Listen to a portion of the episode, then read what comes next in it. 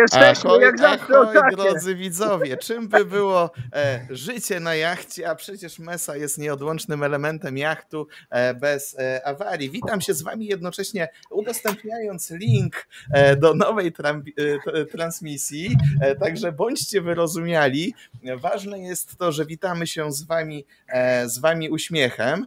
Troszeczkę, troszeczkę pogadamy chwilę na początek, żebyście zdążyli kliknąć te linki, te linki, które e, właśnie udostępniam w komentarzach, czy to na YouTubie, czy to na Facebooku, e, czy to, e, czy to na Spotify, tam gdzie też nas znajdziecie. To jest dobry moment na to, żeby się zastanowić, czy na jachcie nie może być awarii. Oczywiście, że mogą być, nieważne co mówią nam e, znani, słynni kapitanowie, może bardziej znani niż kapitanowie z tego, że, że jachty nie psują, psuje się, proszę Państwa. Wszystko ważne jest to, żebyśmy w takich chwilach, e, w takich chwilach e, dawali sobie, dawali sobie radę. Widzę, że już e, pojawił nam się rybnik, e, że przyszedł Maciej z lasu. Witaj, e, witaj Macieju. Cześć Mariusz. O, żeśmy się dawno nie widzieli. Także drodzy widzowie, jeżeli mógłbym mieć do Was prośbę, to proszę udostępnijcie ten link, który właśnie trafia,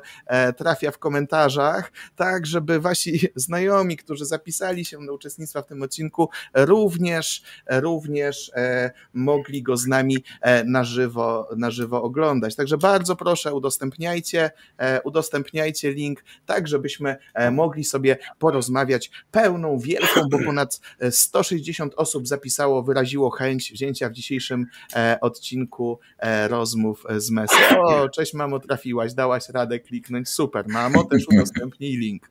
Mariusz, też udostępnij link. Ja to będę wszystko widział, ja to będę wszystko widział i w magicznych e, kajetach, Excelach e, załogowych mm, to oceniał, a wręcz nawet mam nadzieję, że doceniał. Także jak widzę, że już mamy 30 osób, jeszcze chwilę sobie e, porozmawiamy na luzie, tak żebyście na pewno wszyscy do nas tutaj e, trafili. O, jeszcze tu. Ja to, ja to mogę coś powiedzieć na temat awarii, bo w końcu ja wiem najlepiej, jak coś proponuję, jakieś tam wchodzenie, wychodzenie, no wchodzenie na żaglach do, e, do portu, to później się zbieram tak i informują mnie koledzy żeglarze, że e, silnik, zawsze na silniku, jakie na żaglach, prawda? Gdzie na żaglach, bo to i ja wiem stąd, że silniki się nie psują, no ale już co jak co, ale ten internet to, to, to aż się dziwię, no. Jarkowi się silniki nie psują, bo są mało używane u Jarka. E, No może i dlatego faktycznie to jest jakiś tam Jak powód. sumienie, słuchaj, Jarku, Tak to jest, jak jest. z sumieniem. Jak ktoś mało używa, to ma czyste i piękne, tak? Ja myślę wręcz, że możemy określić e, daną sytuację e, takim podsumowaniem, że zawsze wypływamy w to morze wtedy, kiedy jesteśmy na to gotowi. Ani wcześniej, ani później niż wtedy, kiedy jesteśmy gotowi. Także pozwólcie, drodzy widzowie, że zabierzemy Was w niesamowitą e, podróż, podróż na morze, więc kto może, ten e, na morze. Właśnie jesteśmy e, jest, wcale Magdalena nie chciałem cię zablokować. E, Więc my jesteśmy gotowi. My jesteśmy gotowi. Widzę e, w statystykach na żywo, że e, wy również. Także drodzy widzowie, wypływamy nieco opóźnieni, ale doskonałym czasie e, wypływamy, wypływamy to morze. No i właśnie czym wypływamy w morze? No wypływamy zwykle w to morze jachtami, jachtami morskimi. A co to znaczy jacht morski? Jak musi być skonstruowany ten jacht morski tak, żeby był dla nas komfortową em, na, na, na, narzędziem e, czy komfortowym współpracownikiem, a jednocześnie e, schronieniem i jednocześnie bezpiecznym. O tym i tu w tym odcinku pojawi się e, o wiele, wiele więcej. Także e, dziękujemy, że kliknęliście w link, dziękujemy, że go udostępniliście e, swoim znajomym. My i prowadzimy ten, ten program, te rozmowy z Mesy. To już 18 odcinek drugiego sezonu w wyjątkowym składzie. E, W wyjątkowym składzie, dlatego że jest to wyjątkowy e, temat. Gościem specjalnym dzisiejszego odcinka jest pan Janusz Konkol e, z firmy, ze stoczni Haber Yachts. Dzień dobry, Januszu. Dzień dobry. Współprowadził odcinek będzie jak zawsze kapitan Jarosław Sykson z firmy Master. Cześć Jarku. No witam, witam. już od pewnego czasu tak siedzę, siedzę i tak słucham o tych silnikach, co się nie psują, internecie, co nie pada, no ale w końcu jest, jest, jest dobrze. Także jest z nami również czarny charakter e, rozmów z Mesy, choć ośmielę się powiedzieć, że również całego polskiego żeglarstwa. Jest z nami Wojtek Prudowski. Tak, bra, Dobrze, że wyemigrował. Teorii Darwina, witam. Cześć Wojty, wiesz, że cię lubię i żartuję. No, no oczywiście, tylko tego nie potraficie okazać. Czy tego, że, że co, że żartujemy? To tak, będziemy, ciągle to będziemy robić tak, brrr, przy każdym żarcie, dobrze? Tak będziemy, mówmy się na takie sygnały. Dzisiaj żeśmy z Jarkiem rozmawiali o pewnej książce, do której na pewno jeszcze wrócimy, gdzie też teoria sygnałów na jachcie się pojawiła, a tymczasem jest z nami również e, Rafał Stankiewicz, armator e, jachtu e, Dunajec, z Darłowa. Cześć Rafał. Cześć, cześć, cześć wszystkim, cześć. Oj, Olek, cześć, witaj. E, ja widziałem w relacjach, że ty płyniesz, pisze do nas Olek Hanusz, że nie zaproszony do tej rozmowy. E, jak wrzucasz no relację, że jesteś w morzu, może Olek dołączysz do nas. Jeżeli masz internet. Już wysyłam link. się nadział. A, i teraz, i teraz Trzeba było będzie? być cicho.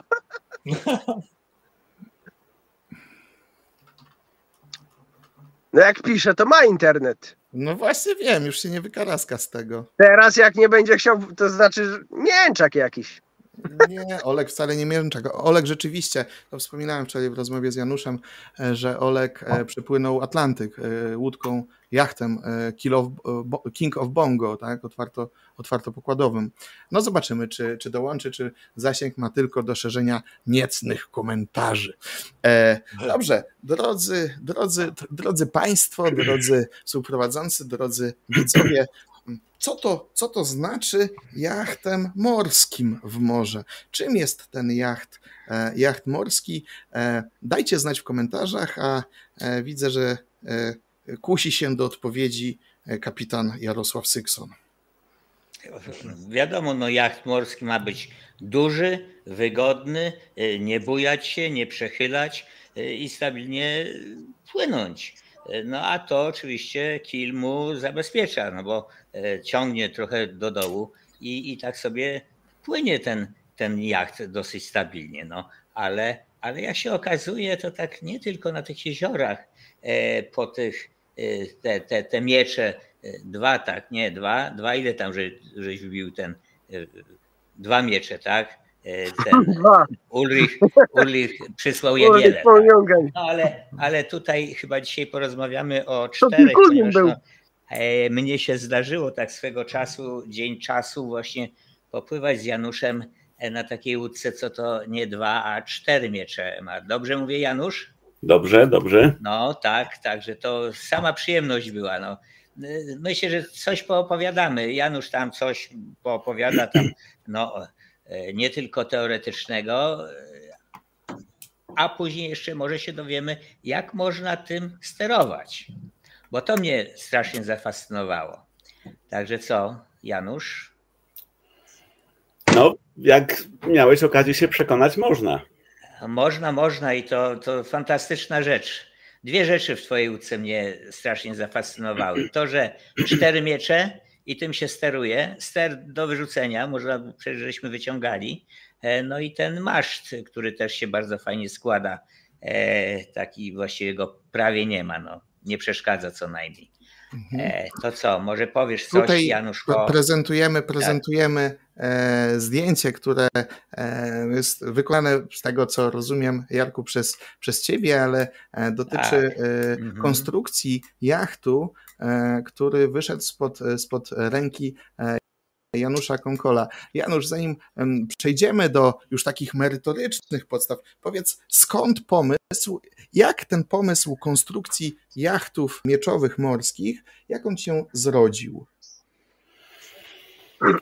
Zrodzi, zrodził się z paru rzeczy.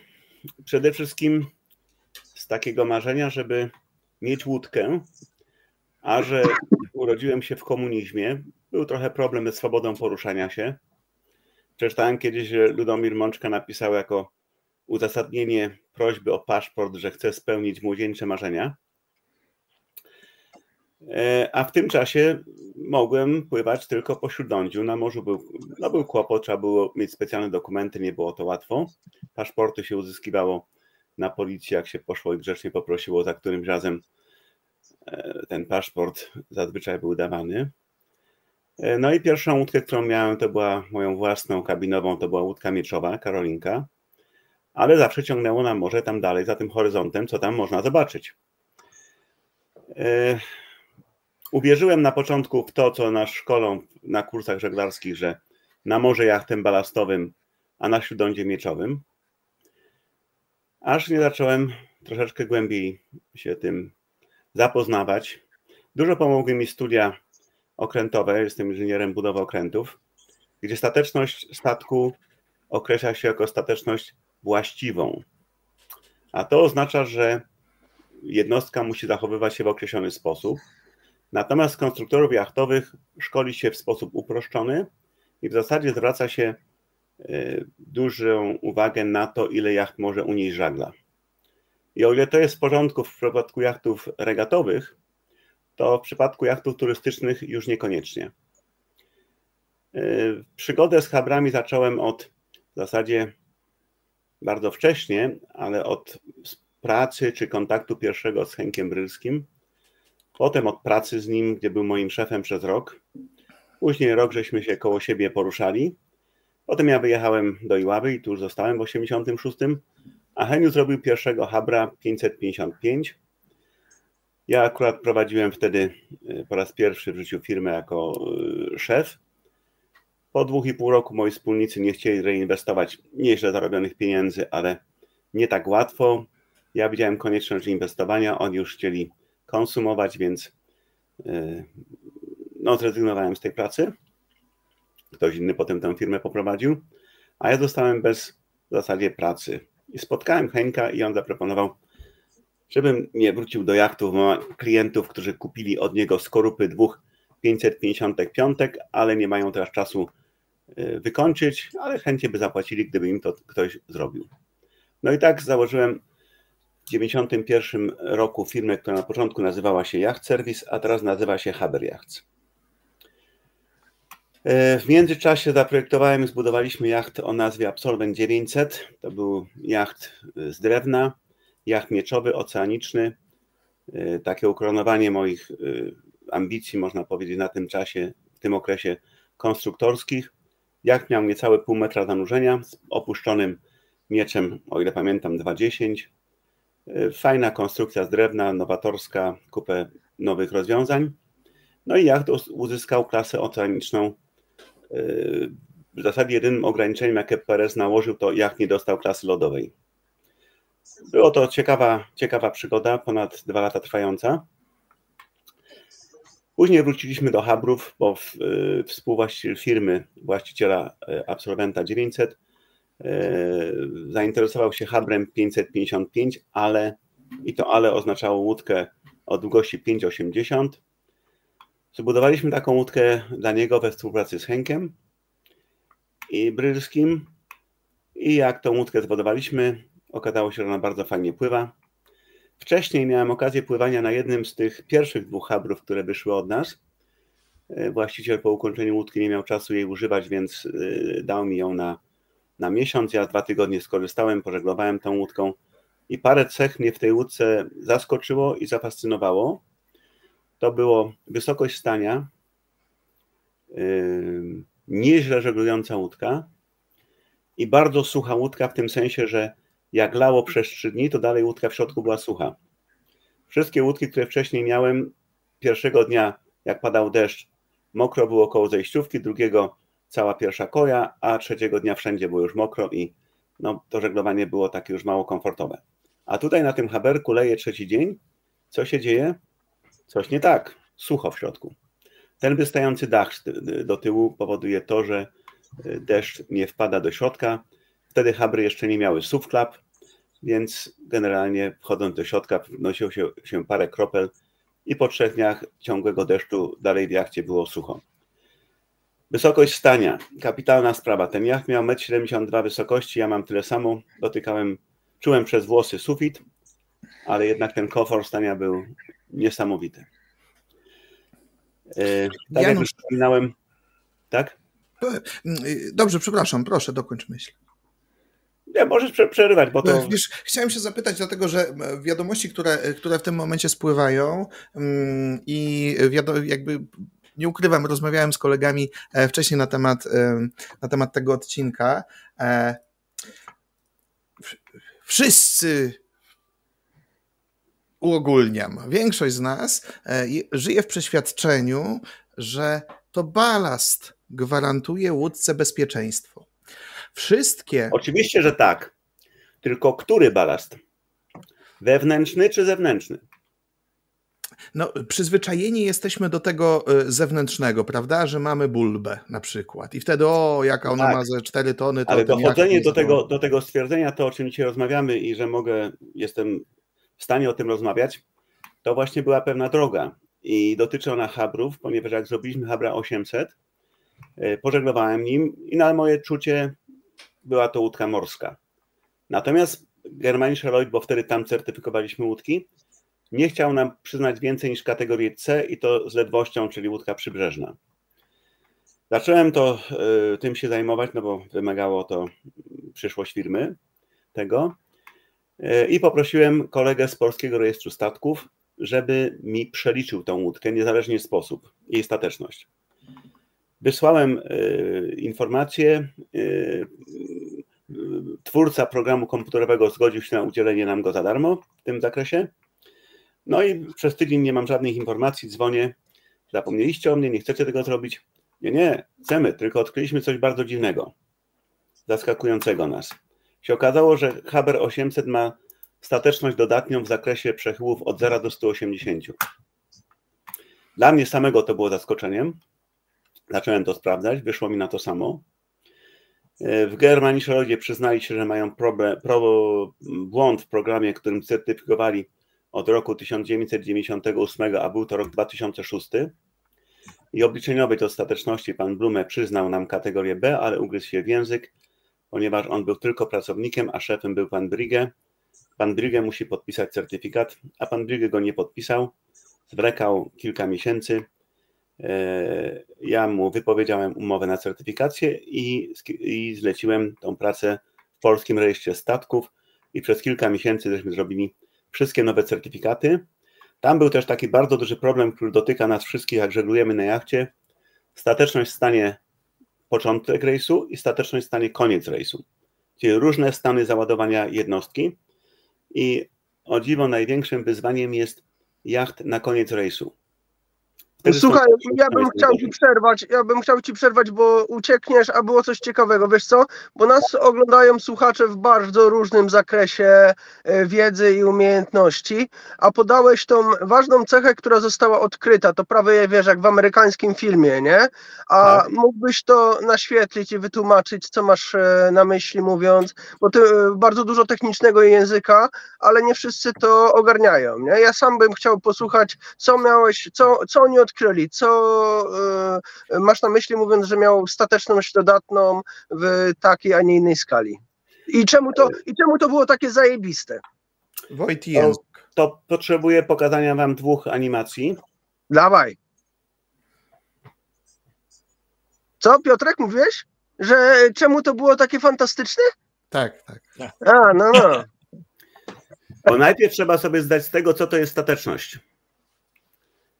Nie jest to to, czego nas uczyli na kursach żeglarskich. Widzicie animację? Tak, Tak. jest. Mhm, Tak.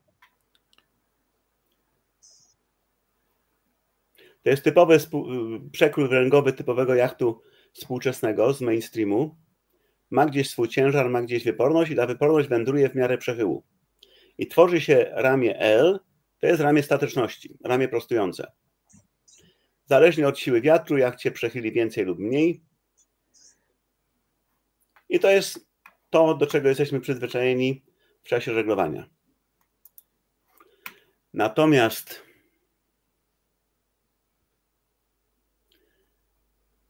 Tutaj pokażę dwa wykresy jeszcze, dwie animacje. Jedna animacja dotyczy właśnie takiego typowego jachtu y, współczesnego w zakresie przechyłów od 0 do 180. Proszę zwracać uwagę, co się dzieje ze środkiem wyporu. On wędruje, zależnie od tego, jakiś kształt podwodnej części kadłuba. Tam było przerwa przy największej stateczności, tutaj przy 90. Zobaczcie, maleje to ramię. Tutaj jest coś takiego, co nazywamy w Polsce punktem zerowej stateczności albo przechył bez powrotu. Jeżeli jacht przekroczy ten moment, środek wyporu przechodzi na drugą stronę środka ciężkości i jacht uzyskuje ujemną stateczność. Jeżeli byśmy w tym momencie zdjęli wszystkie siły dynamiczne, jacht sam nie wstanie. Będzie sobie w tej pozycji stał.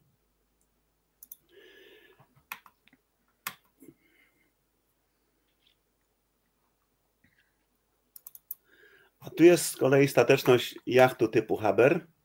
Miedź jest specjalnie podniesiony, bo on ma z, z żadnego znaczenia dla stateczności nie ma. Rozumiem, e, Janusz, ta poprzednia animacja to była dla jachtu balastowego. Tam to było dla jachtu balastowego, na, to, y, wziąłem tą charakterystykę z Delphi 37. Mhm. Tutaj jest y, Haber 800. Nadbudówka wchodzi w wodę i przesuwa środek wyporu albo utrzymuje go blisko dachu. I dalej w miarę przechylenia tej nadbudówki coraz więcej wchodzi. I ona, y, proporcje łódki, szerokość do długości i objętość nadbudówki powoduje, że jacht ma w całym zakresie stateczność dodatnią, czyli wróci do punktu wyjściowego I, i Janusz, e, jeśli mogę, tutaj, jeśli byś nas zatrzymał ten, na tym slajdzie. E, powiedziałeś, że celowo nie ma e, mieczy, em, gdyż nie mają wpływu. To teraz moje pytanie. Po, pokazuję. E, wi, widzę kilka ciężkich mieczy, prawda? One A. nie są ciężkie, one wszystkie są lekkie. Lekkie to znaczy. One mają tylko taką wagę, że jak luzujesz V, chodzi o miecz główny i dziobowy, Mhm. to one mają zjechać na dół w każdym przechyle, przy każdym bocznym parciu wody. Y, Trochę, trochę tą stronę próbuję skierować, dlatego że nawet y, 20 kilo czy 50 kilo, w tym przypadku moim zdaniem, e, zmieni nam rozkład środka ciężkości. Pamiętajmy, że y, jacht nie jest punktem materialnym, tylko jest bryłą sztywną, prawda? Teraz, w przypadku, e, kiedy jacht, e, kiedy miecze są e, wyjęte, środek, środek ciężkości przesu, przesuwa nam się bardziej w stronę tych wyciągniętych mieczy, tak? No to wiemy z, z, Do góry, do góry. Środek ciężkości, moment bezwładności, czyli odpowiednik jakby masy, przesunie nam się, ma, nam, przesunie nam się e, w dół. Teraz, kiedy pokażesz jacht masztem w dół, e, zakładam, że miecze wpadną.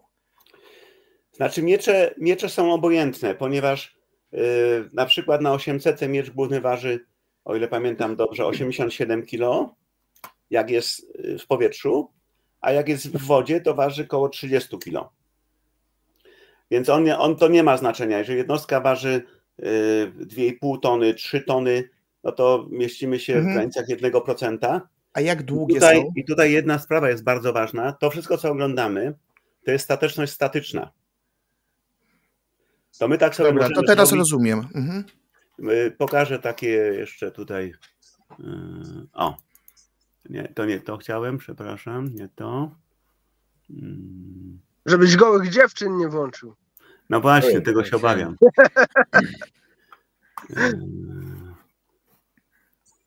No ale tak, no, powszechnie wiadomo, że balastu nie wyciągniemy powyżej lustra wody, nie? Jeszcze raz?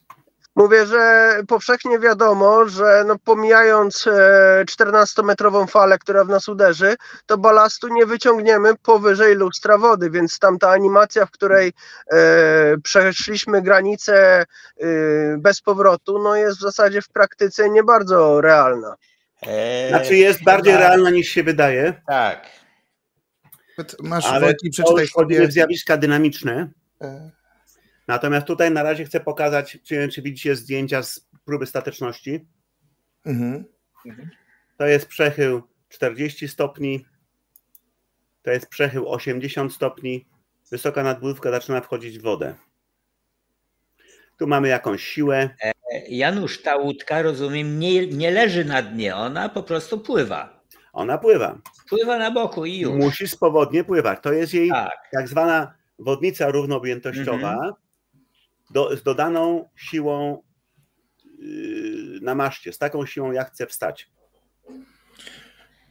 Tutaj I- Wo- Wojti, na twoje, twoje No. pytanie jeszcze. e, Przeczytaj sobie książkę Damien Góry i Lodowe i Morza Południa. E, Tam na jachcie balastowym, e, jak już szedł w te szalone pięćdziesiątki, żeglarz, autor obróciło mu jacht i czekał trzy dni w tym jachcie obróconym, czy dwa dni na dużą falę, która go dopiero wyprostuje.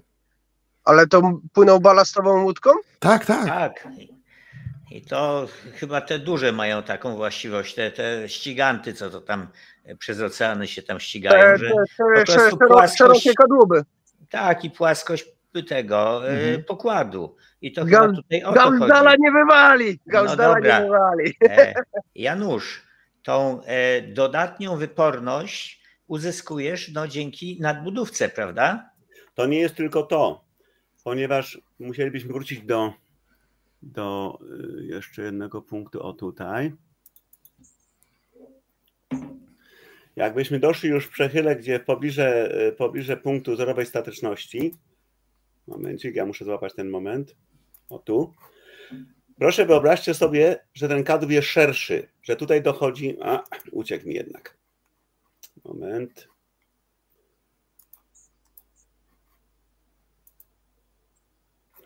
Jeżeli ten kadłub byłby szerszy, to tutaj byłby wręg szerzej i wypór wtedy poszedłby w dół. Czyli ten jacht szybciej uzyskałby stateczność zerową i większy zakres stateczności ujemnej.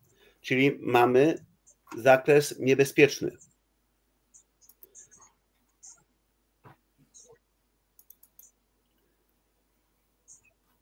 Tu jest taki, taka animacja z krzywą stateczności. Na osi pionowej jest L, czyli i tutaj mamy stateczność ujemną. Ten jacht, jeżeli zdejmiemy wszystkie dynamiczne zjawiska, dokończy swój ruch i zostanie w tej pozycji. Może go wybić tylko bardzo duża siła dynamiczna zewnętrzna, czyli, Czyli fala. fala. Tak. Czyli fala. Jeżeli nie straci masztu, to będzie mu trudniej powrócić. Jeżeli ma str- straci szyb, większe szanse ma na powrót. Mm. Mhm. Przy czym nie jest to kadłub Habra. To, nie jest ten kadłub Habra, to jest, to, jest, to jest stateczność, charakter stateczności Tak. 95% budowanych obecnie jachtów, które są w dużej mierze wzorowane na jachtach regatowych. Pierwszy jacht No balastowy naprawdę został zbudowany w 1891 roku. Była to Gloriana Hershoffa i był to jacht regatowy. I w tym przypadku ma to sens, natomiast w przypadku jachtów turystycznych już niekoniecznie. Czyli krótko mówiąc, obecne jachty, szeroka rufa i to się tak sumuje wszystko i, i nie mają tej stateczności. Jak już się przewalą i pójdą masztem do dołu, to, to tak zostaną. Na płaskiej wodzie. Im szersza jednostka, im Tym szersza jednostka, Trudniej tym ją tym wrócić. ten punkt przez punkt zerowej stateczności będzie wcześniej, przy mniejszym kącie przechyłu. Mhm. Ja spróbuję znaleźć taką animację. Ale też E, te Okej, mam. węższe jednostki gorzej wyglądają na Instagramie. To też non stop. Proszę, proszę, A, zobaczyć, to jest takie, proszę nie brać tego dosłownie, to jest takie pokazanie kierunku zmian, ale tu jest wpływ zmianu przekroju poprzecznego, czyli zwiększenia szerokości łódki na wykres stateczności. Im Mhm. bardziej Mhm. płaska jednostka, tym szybciej ma zerową stateczność i większą ujemną, czyli ten groźny rejon.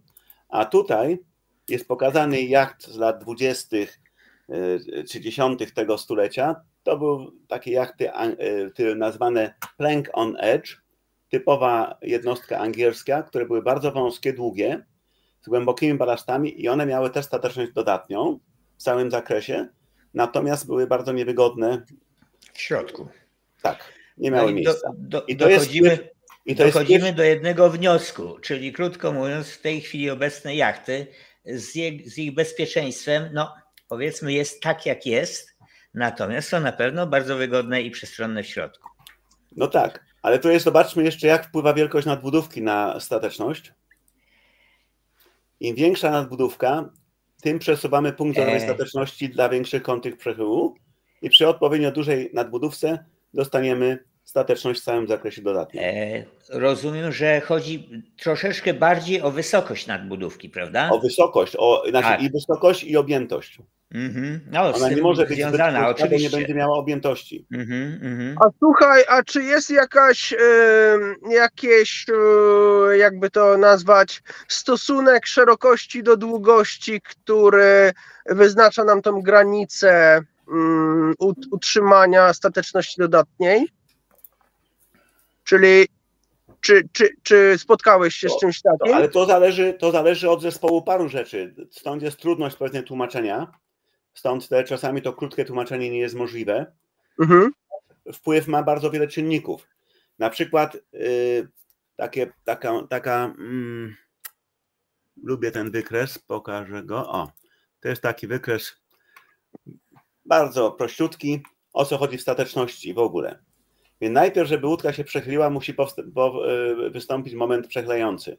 Siła od wiatru, siła od wody, przeciwdziałanie dryfowi, przechyla jednostkę, wypór przesuwa się na zawieczną i tworzy ze z siłą ciężkości ramię prostujące. Czyli mamy moment przechylający i mamy ramię prostujące. I teraz y, w jachtach przyjmuje się za dobrą cechę jachtu, jeżeli on ma tę początkową stateczność bardzo dużą. To jest taka obiegowa opinia. Y, Wtedy możemy najwięcej żagli postawić. Natomiast, tak jak ten wykres oglądaliśmy w zakresie do 180, nie zawsze to jest korzystne y, ze względów bezpieczeństwa. Moment przechylający możemy też zmieniać w sensie projektowym, bo możemy projektować taki kierunek bardzo wysoki, czyli podniesiemy środek parcia na żagle, albo taki kierunek niski, rozciągnięty po długości jachtu.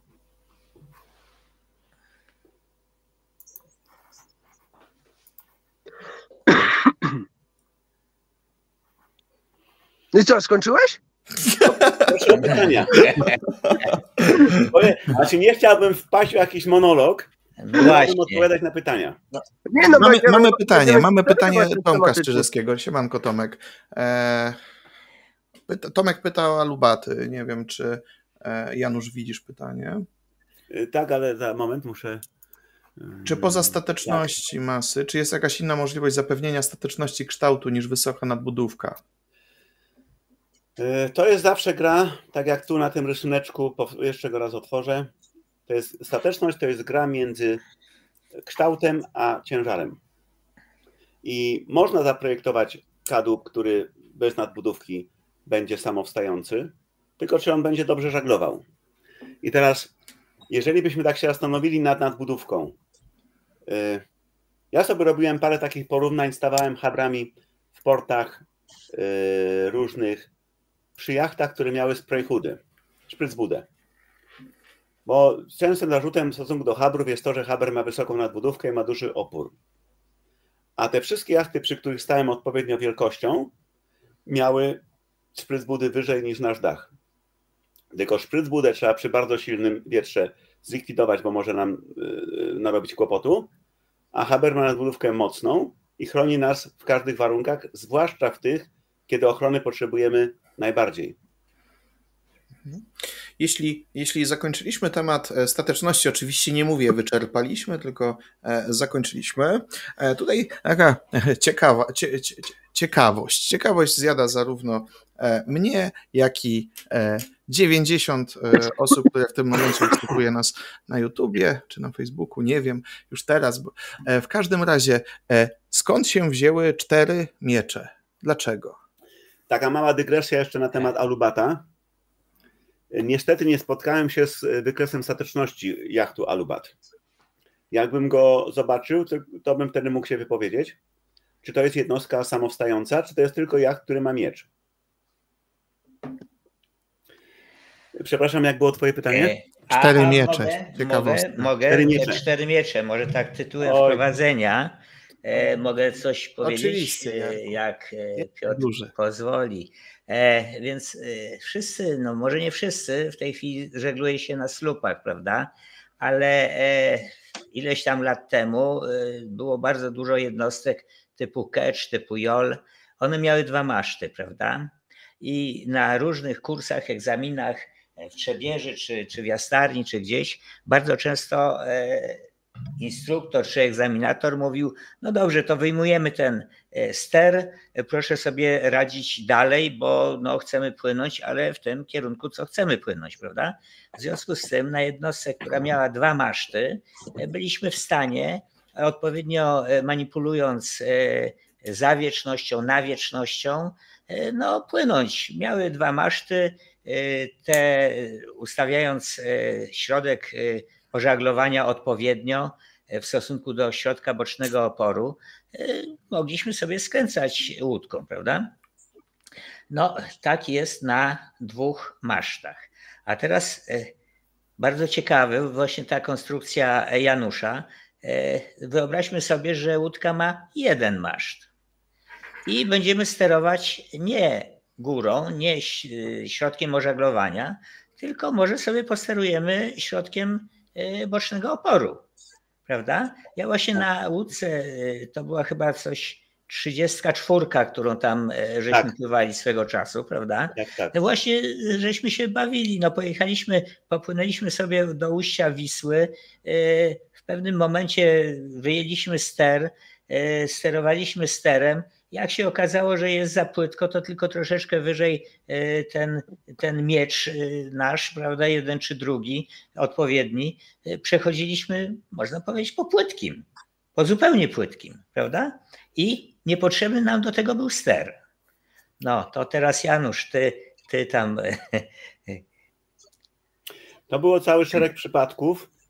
Kiedyś żeglowałem dużo w regatach, no dużo może za duże słowo, kilka lat Żeglowałem w większości na ćwiartkach i prowadziłem kiedyś Barnima, to jest Nefryd, na którym Jerzy Rakowicz popłynął na regatę Anglia, Azory, Anglia.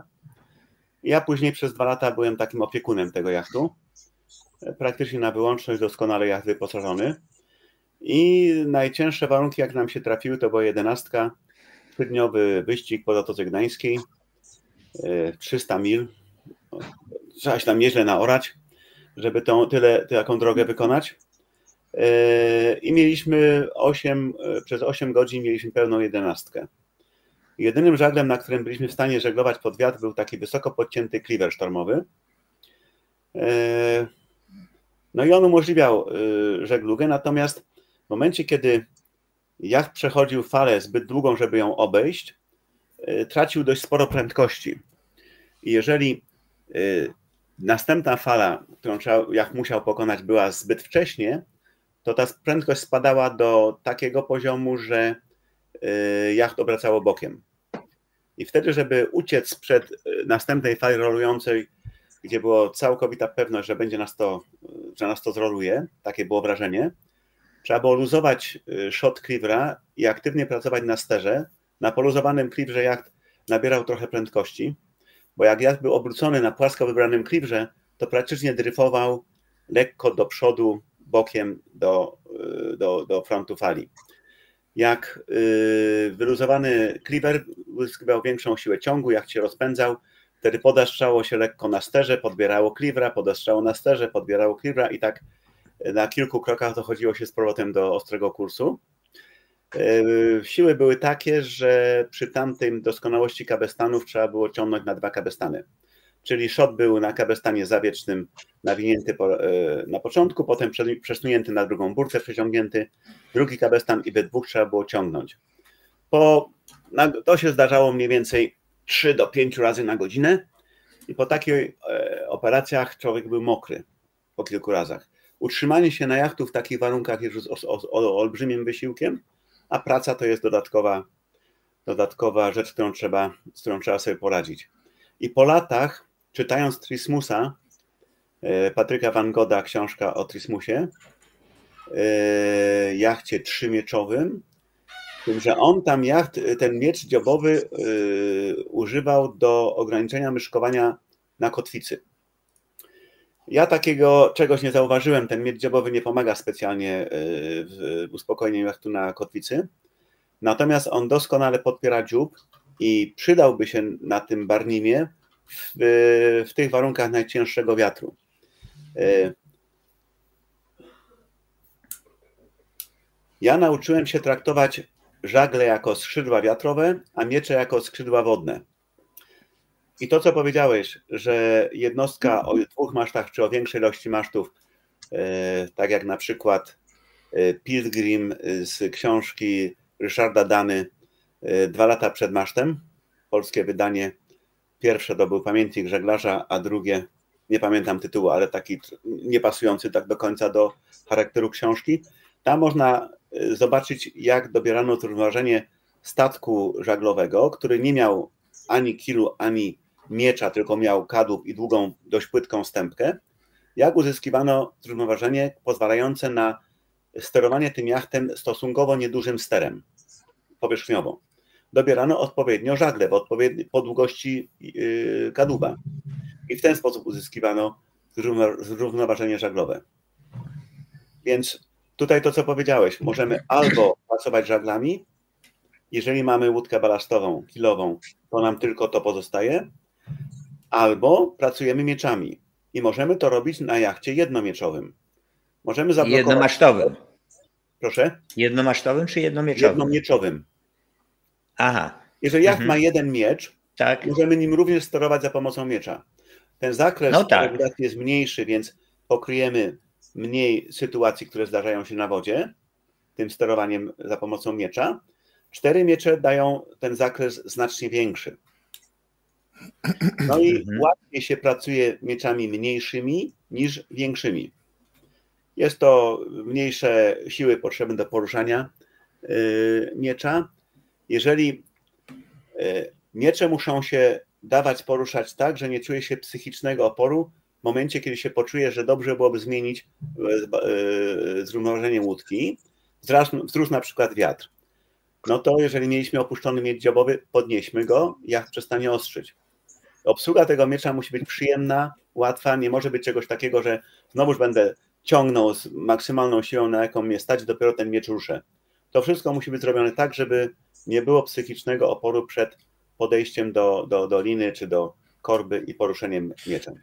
E, nie będę ukrywał, że wczoraj e, testowe połączenie z Januszem, które miało trwać e, chwilę, żebyśmy sprawdzili, czy nam mhm. wszystko działa, przerodziło się w prawie godzinną rozmowę na temat, na temat właśnie tej konstrukcji.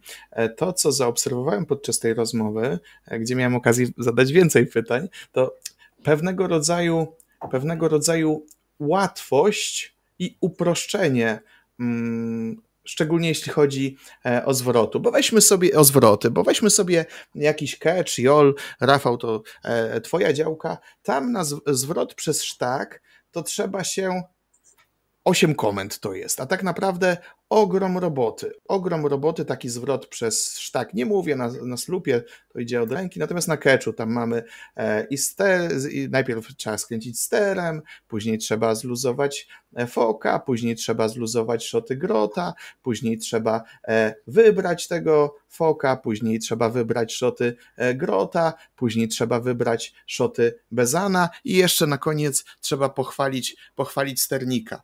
To ciężko brzmi, jeszcze więcej e, e, roboty jest przy tym. A jak mógłby wyglądać zwrot przez sztak e, na takim jachcie cztero, czteromieczowym? Janusz. Ja może pokażę film. Czy widać? Tak, widać. To jest, to jest Haber 660 czteromieczowy, grot na drugim refie i fok. Wieje koło siedmiu. Wisła śmiała na wysokości jak tu Stoczni Gdańskiej. Jak zrobić zwrot przez sztok, przez, yy, zwrot przez sztak, a ster jest cały czas podniesiony.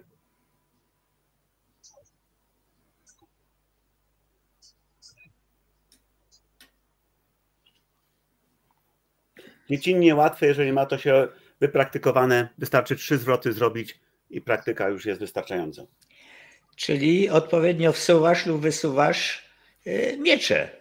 Tutaj Dobrze mówię? wpłynął na mieczu głównym i na dwóch mieczach rufowych. Mhm. Tam w miarę ostro do wiatru, tam nie było za dużo miejsca, żeby to ustawić. To było takie ad hoc y, działanie. I teraz w tym momencie teraz są podnoszone miecze rufowe, czyli tak. w cudzysłowie uwalniamy rufę. Jacht kręci bączka i jak się przełoży na drugą stronę, żagle zaczynają ciągnąć, jak się przechyla, trzeba te miecze opuścić do takiej samej pozycji, jak było przed. powrotem. Mhm. I jest po zabawie.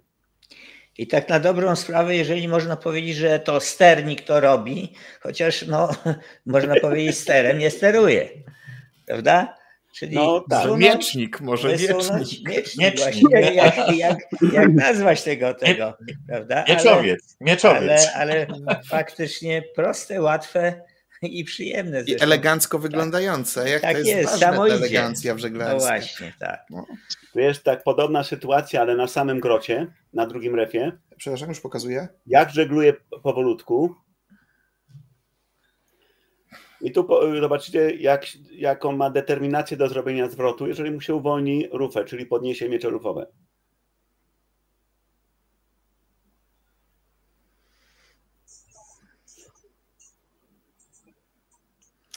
I też ster u góry, czyli właściwie nie wpływa.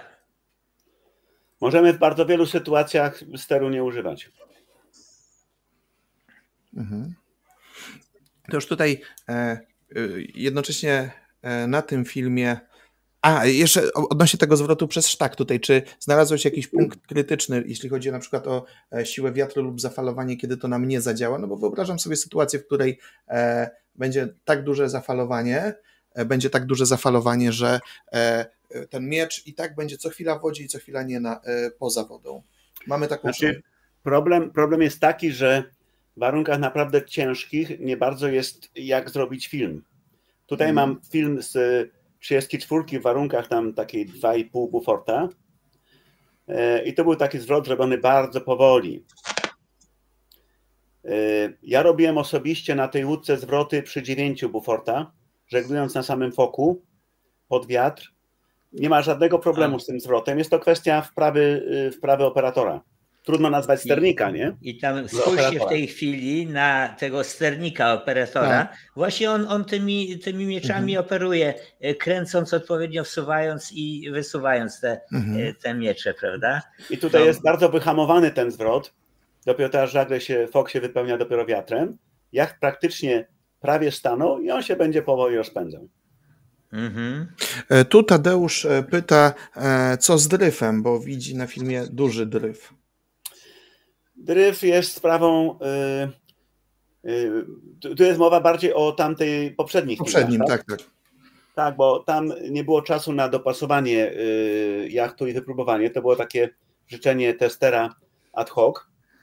Y, Dryfem, dryfem trzeba grać. Dryf jest naturalną sprawą i można go optymalizować. Y, Kosztem zbytniego zmniejszania dryfu jest zwiększenie zagrożenia z rolowaniem. Bo wtedy mamy płetwy pod wodą. Mhm. Ja też mam pytanie odnośnie tego poprzedniego filmu, bo fajnie wygląda jak ta łódka e, nie ma dużej fali, a ona skacze do góry, na dół jak taka bańka wstańka. E, Czy Tak. zamontowałeś w środku udogodnienia dla żygających, żeby to jednak było się odbywało prosto, łatwo i przyjemnie, bo na pewno na pewno no byłoby to wskazane, słuchaj. A to, to Wiesz co, banany najlepiej. e, Zachowanie, zachowanie jachtu pokażę, czekajcie, ja go znajdę teraz. Gdzie to miałem ten film? Y, Bardzo dużo zależy od, od fali od, i od zgrania prędkości jachtu do fali. Mm. Nie wiem, czy go znajdę tak na ad hoc. To ja w międzyczasie e, podpowiem Polskiemu Związkowi Żeglarskiemu, że trzeba by jeszcze, e, jeżeli tutaj nam przypadną jako odbiorcom, użytkownikom będą łatwiej dostępne e, jachty wielomieczowe, to Polski Związek Żeglarski. To też dobra informacja, Jarku, dla ciebie, bo zaraz by powstały kursy. Szkolenia. Jachtowy miecznik morski. O, bardzo dobra nazwa. O, już wiem, gdzie ten film mam. To, dzięki Michał za komentarz. Trzeba, op- musi Michał opatentować, wtedy jeszcze niezłą kasę może z tego zwinąć. To... No. z czasem. Także... A jak dużo, jak dużo e, ja, e, takich jachtów, e, tych konstrukcji pływa po polskich wodach, Janusz? Jeden. Nie, nie. Nie, Pływa. trochę ich pływa. Momencik, ja zaraz znajdę to miejsce. Czekaj, to Janusz tam poszuka, nie rozpraszaj go. O, może być.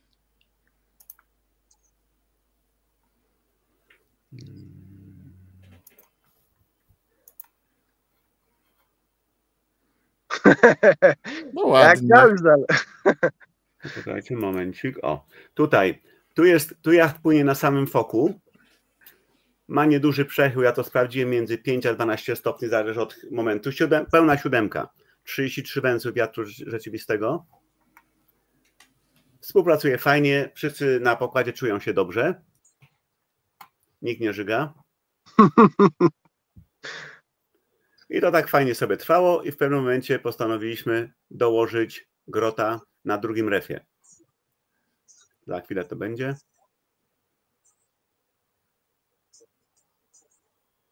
Tu widać mieczyk dziobowy opuszczony całkowicie, główny 30%, rufowy trochę wysunięty. Miecz jest, e, ster jest pominięty, on był neutralny, nie, nie wytwarzał żadnej siły. I tu widzimy w stosunku do warunków jacht nie zachowuje się specjalnie gwałtownie. Ma tylko foka. Troszeczkę go trzeba poluzować, żeby nie był taki płaski, żeby miał trochę więcej siły ciągu. I tu jest po dodaniu grota, tu widać, potem trochę będzie go więcej widać. Jak zwiększył przechył do 25, czasami 35 stopni i zaczął ciężej pracować na fali. I tu w tego dnia po raz pierwszy, jak zobaczycie, za chwilę pojawią się bryzgi. I tu skończył się komfort. Jedna osoba zaczęła po paru minutach chorować na chorobę morską, a dwie były dość blisko. O, tu widzimy krople na ekranie. To jest koniec komfortu. No ale to jest 30, chyba mówiłeś, trzy węzły wiatru. To już jest no, no prawie sztorm. No, bo, no, granica. Mi nastraszysz załogi No. zimowe. Już to. Ja im No, ostatnio ale no- omawiałem, że 9 Dobra, to jest no. No, no, Ale ale, no wiesz, ale, 12 Porywach to do jest sztorm. 11. Piotr. Dobra. Porywach E, do I 11. kolejna rzecz, kolejne pytanie, Janusz. no, ale takie wtrącę na chwilę, bo, bo, bo Jar, Jarku poruszyłeś ważny temat. No ale kondycja załogi w sztormie jest ważna. Jeżeli No, jacht jak- będzie płynął za szybko w stosunku do warunków, wymęczy załogę. No. Mówi się wtedy, że była za krótka fala. No nie była za krótka fala, to jacht płynął za szybko w stosunku do fali. Fali nie zmienimy. Nie Mhm. możemy rozmawiać, namawiać fali do czegoś, ona i tak zrobi to, co chce. My możemy tylko się dopasować do warunków. Lub jeżeli masz takie kurs, możliwości, jeżeli, wiesz, To się dopasujesz. lub zmienić kurs, jeżeli już nie można zmniejszyć e, ożaglowania, prawda? Jeżeli kurs możesz zmienić. No tak, tak. Wiesz. To zaobserwowałem na Flokim właśnie kiedyś w dosyć trudnych warunkach, że w momencie, kiedy zgrał prędkość swoją z falą, to on po prostu zaczął na tej fali sur- surfować, tak? On zaczynał płynąć, a nie, nie chlapał, nie rzucało nim. No i efektem było to, że dopłynęliśmy spokojnie w tych trudnych warunkach sobie właśnie i tylko jeden załogant e, no, nie wyrobił jakby żołądkowo, tak? Rafał, Flokim No. da się wszystko. A No, to już jest czwarte tony. To jest trzy czwarte tony, Janusz będzie wiedział o czym mówię na pewno. To jest, to jest E, dobra. Jak Panowie. jest właśnie typowo w takich kształtach, żeby... Ale czy ty już dostałeś Flokiego? To znaczy masz go? Tak, tak. Ma? Ale jaja. O, A ty słuchaj, w ogóle to mieliśmy nie wypowiadać, bo to jest... No ten, właśnie, żeby odpukać, bo wszędzie wypowiadać. wydrapać tak. E, no. słuchaj, Ale nie spodziewałeś się, co? porozmawiamy o Płynie, Flokim w następnym odcinku. dobra. O, No. o. E, E, Janusz, Ja, Janusz, Jarku, jeśli pozwolisz, próbuję tutaj dobra. usystematyzować pewnego rodzaju e, nasze, nasze wypowiedzi, a jednocześnie pojawiło się e, nieco komentarzy, e, z którymi, do których się przyłączam. Janusz, e, pokazałeś, pokazałeś filmy, na których widać było piękny typ ożaglowania, pra, e, to znaczy takie ożaglowanie bardzo podobne do gaflowego. E, Tak, Dlaczego? podobne do gaflowego. Nawet my używamy nazwy gaflowy, ponieważ e, ludzie są do tego przyzwyczajeni, a Mhm. nazwa tak naprawdę to jest Gunter Rig. Gunter Rig. Okej. Dlaczego zdecydowałeś się w tych konstrukcjach e, i jakie zalety za sobą niesie e, ożaglowanie gaflowe lub Gunter Rig? E, Przede wszystkim jest krótki maszt. Jak go położymy, to top masztu wystaje troszkę za łódkę. Ster po podniesieniu więcej wystaje niż top masztu. Obniżony przez to mamy środek ciężkości. E, Mamy dużego grota, który pomaga jachtowi wyastrzać przy słabych wiatrach.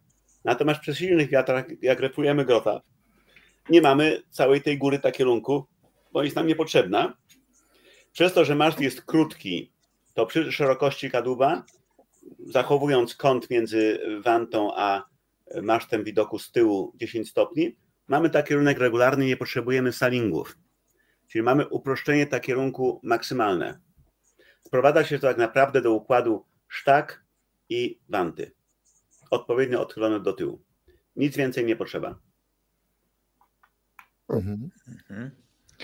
A tak, e, wydaje mi się, że dodatkową zaletą tego, to co Janusz powiedziałeś, e, to, że właściwie po złożeniu, po, bo e, twoje łódki, nawet te 34, bo to chyba największe, które tam budowałeś, e, jest możliwość położyć masztu, po, położyć maszt i nie wiem, e, ten gafel na pokładzie, czy właściwie no, w jakiś sposób zamocować i ten, e, ten maszt nie wystaje ani z przodu, ani z tyłu, prawda? Bo to są dwa krótkie odcinki, natomiast e, łącznie maszt, nie wiem, jest ile tam, e, 14 metrów, te, te 34, 34 ma maszt długości 9,40. Tu jest właśnie ale 34. maszt, tak, tak. na Oslofjordzie, kładziemy Tak. maszt.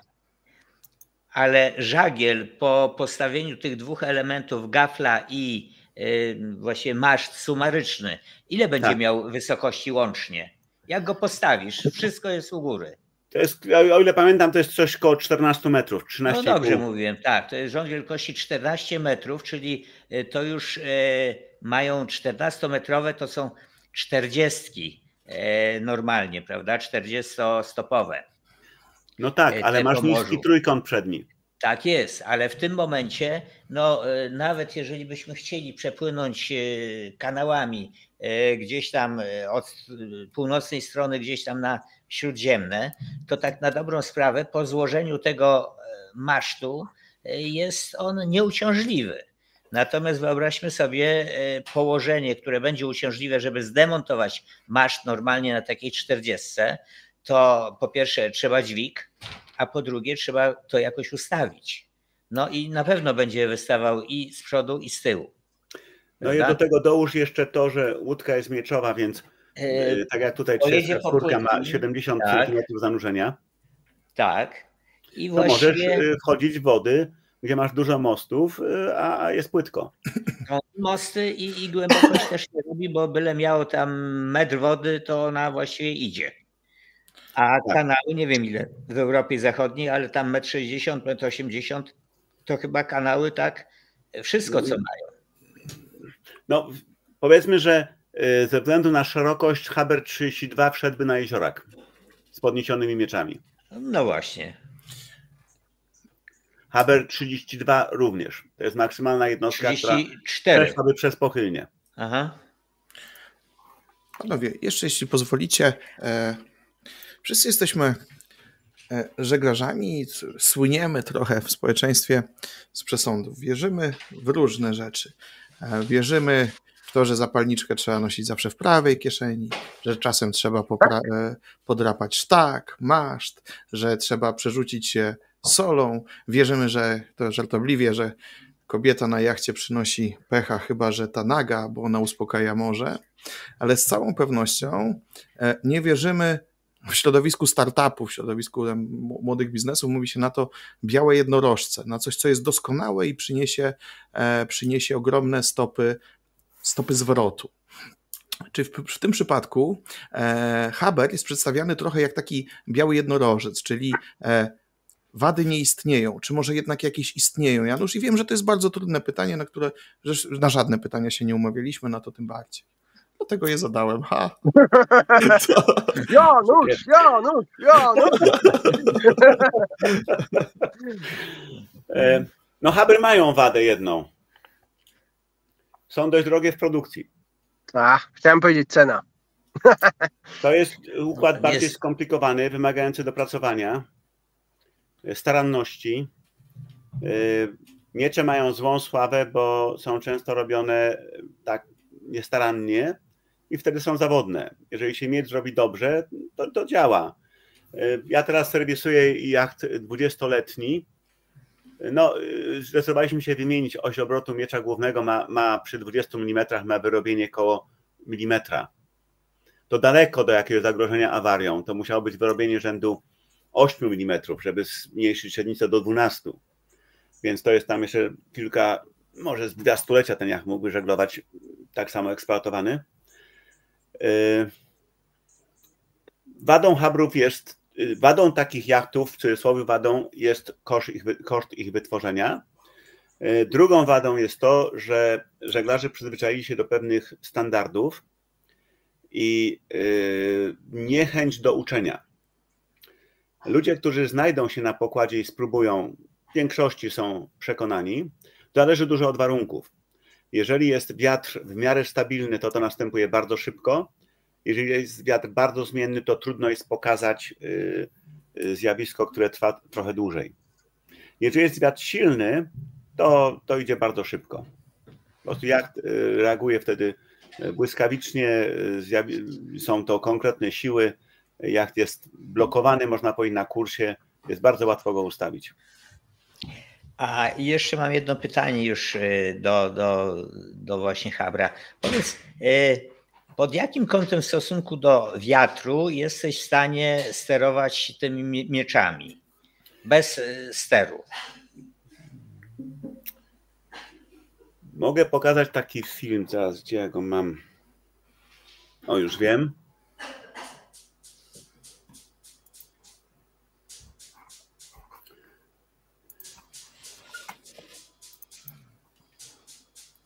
Tą chwilę ciszy, drodzy widzowie, korzystajmy na to, żebyście zdążyli zasubskrybować nasz kanał, polubić, dać komentarz. O. Wojti potwierdza. Tak! Wow, no. A wiecie co? To jest troszeczkę pewnie inna konstrukcja, ale w Holandii jest dużo takiego ustrojstwa, co wygląda jak lądowniki, ale oni z racji właśnie tego, że czasami lubią stać na dnie, w portach e, mają takie rozwiązania, że oni, oni stoją na tych swoich e, na tych swoich, jak to się Kila nazywa? I skegu. Skeg no, i kile. Ale kojarzycie, kojarzycie te konstrukcje, tak. nie? Mhm. To jest fajne, ona mi się podoba, bo mógłbym się ładować w różne miejsca. E, ale ten, ale Oj, nie, nie podpowiadajmy Wojtkowi, że habrem można do brzegu cumować. Nie, nie, nie. albo, albo na tych mieczach on by wstawał na tych mieszach na mieliźnie. Oczywiście. No tak, no, no, oczywiście. Panowie, czuję, że mamy znaleziony film. Mamy no. film. Ja go, ja go puszczę jeszcze raz. To jest Zatoka Gdańska w zeszłym roku na 34. E, grot na drugim refie FOK. Płyniemy pod wiaterek koło tam 25 węzłów, 20 węzłów. Jacht ma ster podniesiony e, i płynie samosterownie na mieczu głównym i na mieczach rufowych. Tutaj jest przygotowanie do zwrotu przez sztak. Klarowanie szota, żeby tam się nie zaciął.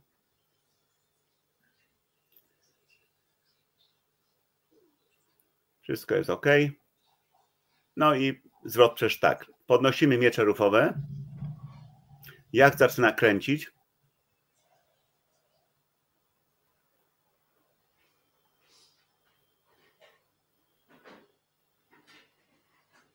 Wybieramy shota z drugiej strony. Czyli w sumie to jest tak, jakbyś na ręcznym zawracał, nie? Na robi, robi, robi zwrot i opuszczamy miecze rufowe. Ja to nazywam blokowaniem rufy. Czyli jak wykonał zwrot. I jest y, z powrotem osiągnął kurs. Teraz potrzeba go dotrymować.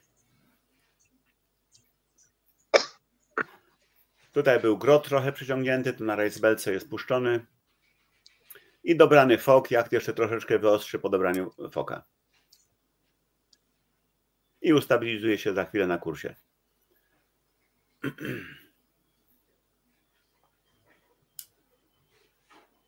I tutaj będzie teraz widać, właśnie jest y, wykres kursu. Zaraz po zwrocie trochę jacht odpadł, potem wyostrzył i powiedzmy tak na, na chybcika ustawiona łódka, troszeczkę niedożaglowana. Ma kąt, o ile pamiętam, 104 stopnie, tu będzie martwy, za chwilę on wyrysowany. A właśnie, a jak, e, jak, jak mamy te kąty martwe na habrach? Jak one wyglądają? Y, to jest. Bo to ożaglowanie y, nie słynie z ostrego płynięcia. No, no ale jakie ożaglowanie? No ja mówię gaflowe na tym, nie? To nie jest gaflowe, to jest Gunter Rig. No, które nawet w katalogach nazywasz gaflowym. No.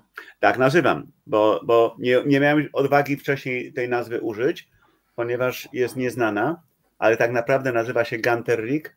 Wymyślił to chirurg angielski w 1411 roku, a potem kilka osób jeszcze raz to odkryło, łącznie ze mną, bo tak wyglądała moja pierwsza konstrukcja. Yy, To był kajak żaglowy. Pokażę go. Mam zachowane rysunki, takie trochę może niedoskonałe.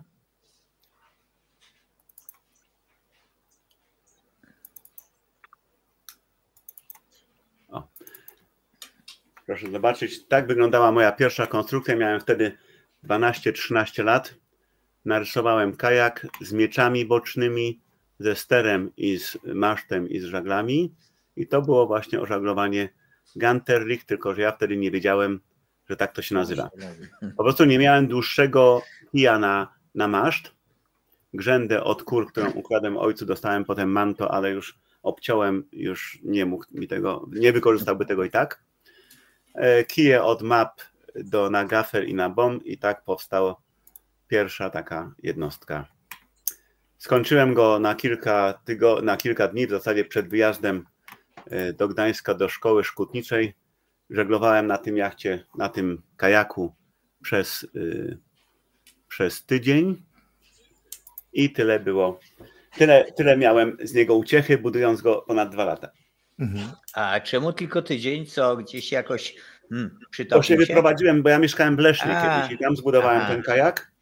A już później Gdańsk. Stocznią moją był taki stary, znaczy niedokończony budynek. Tam sobie za, założyłem drzwi do jednego z pokoi. Właściciel nie kończył tego budynku, pozwolił mi tam budować. Tam zbudowałem ten kajak, potem zbudowałem myszkę prusińskiego, taką jednostkę, na której po prostu zarobiłem trochę w wakacje. E, No i to była pierwsza jednostka właśnie z takim ożaglowaniem. To jest bardzo sprawne ożaglowanie. To nie mylić tego z gaflem klasycznym, bo gafel klasyczny ma odchylony gafel bardzo mocno od masztu, ma topsail, ma wysoki maszt, to już robi już skomplikowany taki kierunek, a ten taki kierunek jest prościutki. Po prostu rura i liny. Mhm. A, Jeszcze y, tutaj pojawiło się pytanie Andrzeja, e, które uproszczę. E, Jak stabilizujesz e, mie- miecze na fali? W jakim sensie? No pytanie jest o telepanie. Y, To jest w ogóle sprawa trochę taka dłuższa, ponieważ y, y, nie można całkowicie wyeliminować luzu na, bocznego na mieczach. Natomiast przy żegludze, przy dość takim y, y, no, normalnej żegludze, gdzie ten wiatr jest w miarę do, dostosowany, fala do wiatru, to, to, to nie ma uciążliwości. Jacht po prostu żegluje, miecz jest przyparty i nie hałasuje to za bardzo. My oczywiście ograniczamy ten luz, to jest takie jarzmo miecza z y, dystansami, które się odpowiednio dopasowuje. To jest dość żmudna robota, ale to trzeba wykonać dokładnie. E, Natomiast y, problem z mieczem się robi, jak się stoi na kotwicy, bo wtedy jacht y, po prostu lewa, prawa. No więc wtedy stosujemy taką śrubę imadłową, którą się dopycha opuszczony miecz do, jednej, do burty, do, do jednej strony skrzyni mieczowej i wtedy nie ma żadnego hałasu. E, Jacht przestaje rolować, jest doskonale e, trzymany w wodzie, nie ma bocznych przechyłów, a miecze dziobowe i rufowe się po prostu podnosi.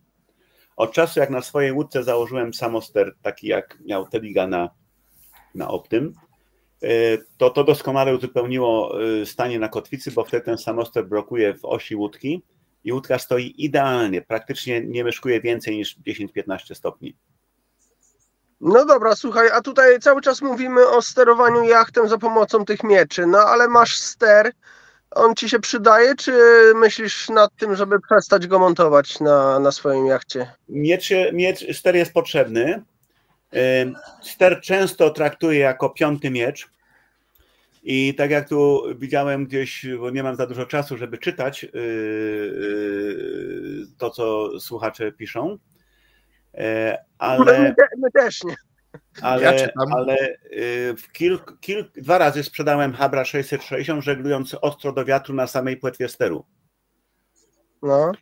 Na, na 34 y, bardzo często żeglowaliśmy przy wietrze o sile gdzieś 6 buforta, 5,5 zaczynało się. Yy, ostro na wiatr tylko na mieczach rufowych i na sterze, zablokowanym w osi symetrii. Czyli maksymalnie opór boczny przesunięty do tyłu. Yy, I to dopiero takie ustawienie yy, środka oporu bocznego przy przechyle pod żaglami, który jacht niósł, powodowało zbalansowanie żaglowe łódki. Mhm. A No, okej. powiedz, baksztagiem e, bez steru byś e, dało by się na nim sterować? No mogę, musiałbym puścić kawałek filmu. To może tylko powiedz, no to wiesz, no. No tak, ci na słowo, o- no. o- oczywiście, że tak, ale momencik, puszczę tu kawałek filmu. To jest z podróży moim jachtem w zeszłym roku po Bałtyku. Ta mapa leży, po prostu inaczej nam się tu nie mieściła. Ale żeśmy... E, Ja dodam tylko, przepraszam, że cały ten film jest dostępny na YouTubie. Tak. Yy, Wyszliśmy z Gdańska, popłynęliśmy najpierw na Bornholm, potem Christianzo, potem do, na Gotlandię, do Wisby, potem do Faro, później na Olandię, na jej północny koniec, potem Kalmarsundem i z powrotem do Gdańska. I tutaj można zobaczyć kilka różnych. yy, O, tutaj jesteśmy przy Helu, płyniemy. Wrzucę o tu wcześniej. O, tu płyniemy sobie takim pełnym yy, baksztagiem. To jest współpraca samosteru z mieczami. Najpierw się ustawia łódkę na yy, mieczach z uwiązanym sterem i znajdując położenia tak, żeby łódka płynęła stabilnie kursowo sama. Potem się zasprzęgla płetwę samosteru, luzuje się linkę yy, rumpel i jacht płynie dalej. Sam samoster wybiera różnicę wiatru rzędu 1,5 do 2 buforta w górę i w dół. Potem trzeba zmienić ustawienie. I tutaj gdzieś znajdę parę takich momentów, gdzie jacht płynie z wiatrem. O, tu płynie jacht całkowicie z wiatrem. Ford Ewind. Tu jest współpraca miecze, guma i samoster. W całym tym rejsie nie użyliśmy ani razu autopilota poza jazdą na silniku z helu do górek. A autopilota masz na rumplu? Tak, A powiedz mi, to tak już przy okazji cię zapytam, bo e, jak żeśmy się widzieli i pływali właśnie tą 34, e, to prowadziłeś pracę nad e, no, oprogramowaniem do wsuwania, wysuwania i utrzymywania kursu. Nad automatyką.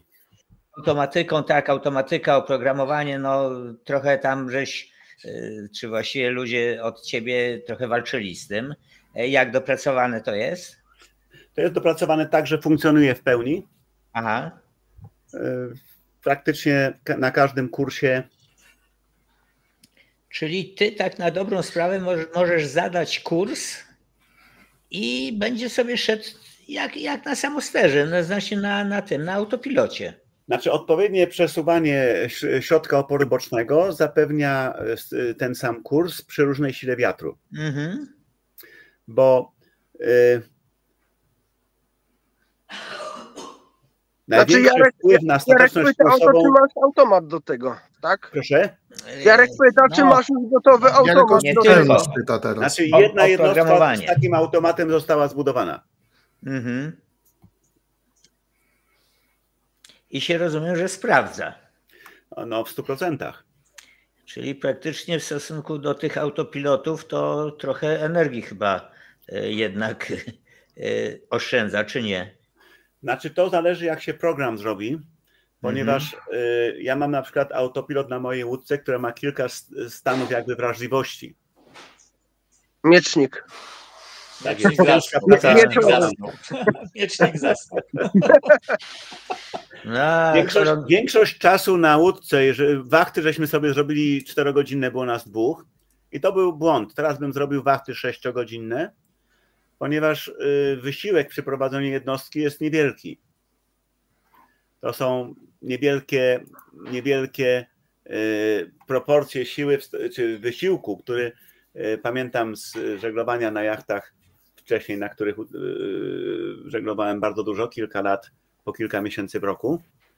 e, na różnych. Tutaj jest takie bardziej kontemplowanie, takie doregulowywanie, wyjście raz na jakiś czas na pokład, bo się zmienił wiatr, albo się zauważyło, że coś można zrobić lepiej, coś można doregulować i dalej łódka płynie sama. Mamy czas dla siebie, możemy coś ugotować, możemy się przespać chwilę, możemy książkę czytać, a drugi załogant śpi wtedy sobie cały czas. No, czyli kto co lubi, nie? Tak jest. Mamy czas. Nie jesteśmy niewolnikiem rumpla, albo nie musimy używać autopilota, który raz, że może się zepsuć, druga, druga sprawa potrzebuje energii, no i hałasuje. To wszystko brzmi pięknie. E, drodzy widzowie, gdybyście e, mieli jakieś komentarze czy pytania, to Haber Yachts ma swój kanał na YouTubie, który serdecznie, serdecznie polecamy. Przypuszczam, że Janusz być może znajdzie chwilę, żeby Wam na te pytania odpowiedzieć. Myślę życzeniowo, ale myśląc życzeniowo dalej. Znając, znając Janusza, to z tym czasem będzie chyba dosyć ciężko. Tak, Janusz. Ale musieliśmy dopowiedzieć. Skończyć moje myślenie życzeniowe. Moje myślenie no. życzeniowe, drodzy widzowie, drodzy współprowadzący, brzmi następująco. Wszystkim życzę spokojnych, spokojnego snów. wieczoru. Spokojnych snów. Ja o, wiem, że wam się będzie śniło, bo pewnie nam wszystkim to samo. A jutro no, trzeba wziąć drugi etat, no bo Haber by się przydał. Haber by się przydał. To, co życzę Wam, drodzy widzowie, życzę również reszcie, reszcie prowadzących. Natomiast sobie życzę to, żeby Janusz mnie zaprosił na Haber. Na Habra. Zapraszam. Wszystkich was, ale nie wymuszam. was po kolei. Jarek już był, więc no, mam nadzieję, że to już będzie kolejka. I, obie, I obiecuję wam, że nagramy relację. Nagramy relację e, dla każdego. Ta relacja na pewno pojawi się na kanale Rozmowy z Mesy, także subskrybujcie, bo e, nie, może, nie możecie tego przegapić. E, jeszcze raz wam dziękuję, że wy do, doczekaliście z nami do końca odcinka. Jak zwykle dziękuję Mariusz Kostowski, to był jeżeli, super odcinek. Jeżeli mogę dwa słowa na koniec, bo tu widzę, teraz mam czas trochę poczytać. E, tak, Haber ma silnik. Druga sprawa, czy podbija na fali? To jest ciekawe pytanie. E, czy mają kontra V? Miecze rufowe są zrobione tak, że mają V i kontra V, przepracujące równocześnie. Jest to przedjarka.